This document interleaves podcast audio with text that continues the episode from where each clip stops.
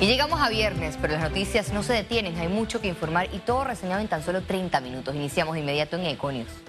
El poco avance de las reformas electorales fue cuestionado luego de tres días de análisis en la mesa técnica. El Foro Pro Reformas Electorales no ve con buenos ojos lo que ahora los diputados llaman búsqueda de consensos entre la Asamblea Nacional y el Tribunal Electoral. Hemos llegado a la conclusión de que esa mesa realmente es una burla el trabajo que se hizo por un año o más.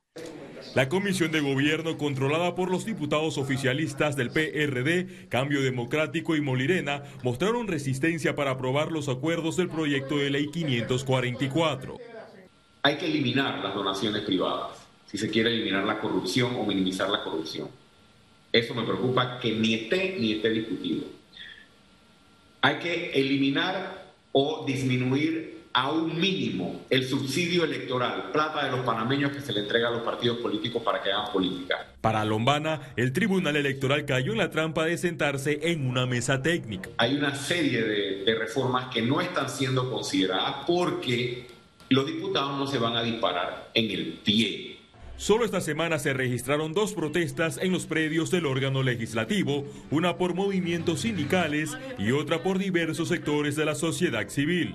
Los diputados no cogen consejos, pero de, lo que yo puedo decir es que este puede ser el preludio o el gran principio del fin, del modelo político como lo hemos visto hasta ahora. Está en sus últimos estertores porque la gente despertó. Las tres reuniones de esta semana solo dieron con el resultado de 24 artículos consensuados, pero que podrían ser modificados nuevamente cuando el informe llegue a la Asamblea. Nada está escrito en piedra ni la vida, pero creo que el consenso como un avance sí estará consolidado en este aspecto. La sesión se reanudará el próximo lunes con la discusión del financiamiento político y el fuero penal electoral. Félix Antonio Chávez, Econius. Y en medio del debate de reformas electorales, el abogado Roberto Ruiz Díaz presentó ante la Corte Suprema de Justicia una demanda de inconstitucionalidad contra el artículo 323 del Código Electoral relacionado a la adjudicación de curules en la Asamblea por medio de residuos. Hoy hemos presentado una demanda de inconstitucionalidad contra el, eh, un artículo, el 323 del Código Electoral, el cual se refiere al famoso residuo que se adjudica en las elecciones cuando hay alianza entre partidos. Eh, nuestro concepto es que hay una violación al artículo 19 y al 147 de la Constitución en cuanto a que las personas que son escogidas para ser electas por medio de la R de residuos eh, quedan compitiendo con una ventaja frente al resto de su lista, porque solamente uno puede ser introducido en la papeleta del partido aliado y él obtiene entonces esa ventaja de que él puede correr por el residuo tanto en su partido como en el, como en el partido aliado. El diputado Benicio Robinson recomendó en la Asamblea Nacional aumentar los privilegios de los diputados con flotas de vehículos en medio de la crisis económica por COVID-19. En 1984 le daban carro a los diputados. Cada diputado, mi, principal, que yo era suplente en 1984, le dieron un carro. Cada uno tenía un carro, nosotros los 71 debemos tener un carro. Una vez más, el diputado y presidente de la Comisión de Presupuesto, Benicio Robinson, es el centro de las críticas por dejar claro sus prioridades en el órgano legislativo. ¿Cómo un SPI y toda esa gente tienen carros alquilados, carros de gobierno? Y nosotros que venimos a representar a nuestro circuito, a nuestra área, no podemos representarlo dignamente. Lo único que faltaría que pidieran chofer y masajista. Ese tipo de declaración del honorable diputado es una falta de respeto realmente a los miles y miles de ciudadanos que estamos en modo de subsistencia en este país. Si usted es diputado de la, de la República, muévase con sus recursos. Para el abogado Alfonso Fraguela, las declaraciones de Robinson revelan una clase política deteriorada. Pretender que 71 diputados tengan vehículos gratis cuando evidentemente hay flotas de carros de 4x4 que tienen, hay presupuesto asignado para alquilar vehículos y ahora también quieren vehículos gratis. Eh, bueno, definitivamente una vez más confirman que es una casta privilegiada. En la Asamblea Nacional, la Junta Directiva goza de alquiler de vehículos de última generación, pese a que los diputados devengan un salario de 7 mil dólares por mes, con telefonía incluida y gasolina gratis. El problema no es el problema es que los diputados aquí en Panamá existe una distorsión El diputado de por sí debe hacer leyes y buscar que esas leyes beneficien a su electorado, no que él se beneficie del electorado. Paralelo a las solicitudes del diputado Benicio Robinson, los gastos en la Asamblea Nacional van en aumento. Solo para la vigencia fiscal 2022, el legislativo solicitó un presupuesto que asciende los 135.5 millones de dólares. Félix Antonio Chávez, Econius. Y en materia de salud, solo un 2% de las personas vacunadas con dos dosis contra COVID-19 han fallecido, reveló Gladys Guerrero, epidemióloga de la Caja de Seguro Social. Solo el 2% de los que estaban completamente vacunados con sus dos dosis es lo que tenemos de defunción. Si tú lo comparas con lo que era antes, pero sin embargo, si tú buscas a estos pacientes, todos tenían patologías o enfermedades de fondo que había la posibilidad de que se pudieran complicar e incluso algunos en el momento de su atención tenían sus enfermedades descompensadas, o sea, no estaban controladas, pero de que si tú tienes tus dos vacunas y tú te vas a, enfermar, eso no en ningún momento lo, se ha dicho que no puede ocurrir. Clínica Hospital San Fernando. Presenta Reporte Epidemiológico. El, el, Plan de Vacunación Nacional administró más de 7.000 dosis de vacunas contra COVID-19 en las últimas 24 horas. Veamos en detalle la cifra del MINSA. 465.736 casos acumulados de COVID-19, 265 nuevos contagios, 293 pacientes se encuentran hospitalizados, 61 en cuidados intensivos, 232 en sala. Se reportan 454.776 recuperados clínicamente. Un total de 7.197 fallecidos, de los cuales 5 se registraron en las últimas 24 horas. Total de vacunas aplicadas, 5.442.376 dosis. Reporte epidemiológico. Fue presentado por Clínica Hospital San Fernando. Ahora en materia judicial, Guatemala rechazó la solicitud de extradición contra los hermanos Luis Enrique y Ricardo Martinelli Linares, formulada por Panamá. El rechazo de la solicitud por parte del Ministerio Público de Guatemala obedece a que Estados Unidos tiene prioridad al haber solicitado la extradición con anterioridad y de que igual forma Guatemala y Panamá no tienen convenios de extradición.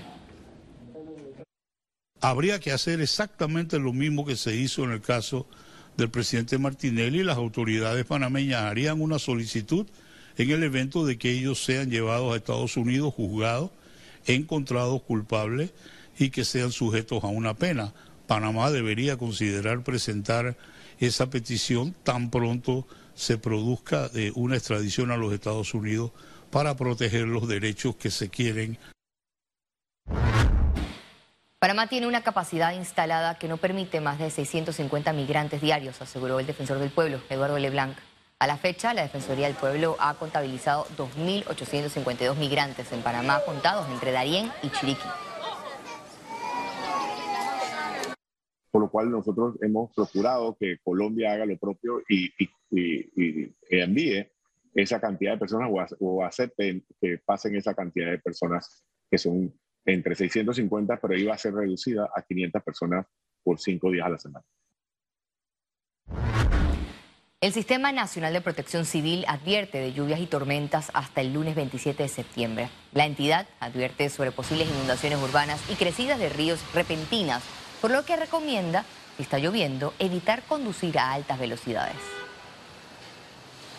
Reactivemos juntos tus proyectos, porque nos sobran motivos para seguir adelante. Caja de Ahorros, el banco de la familia parameña. Presenta Economía. Los transportistas de carga levantaron este viernes su huelga nacional tras lograr acuerdo con navieras a través de mediación público-privada.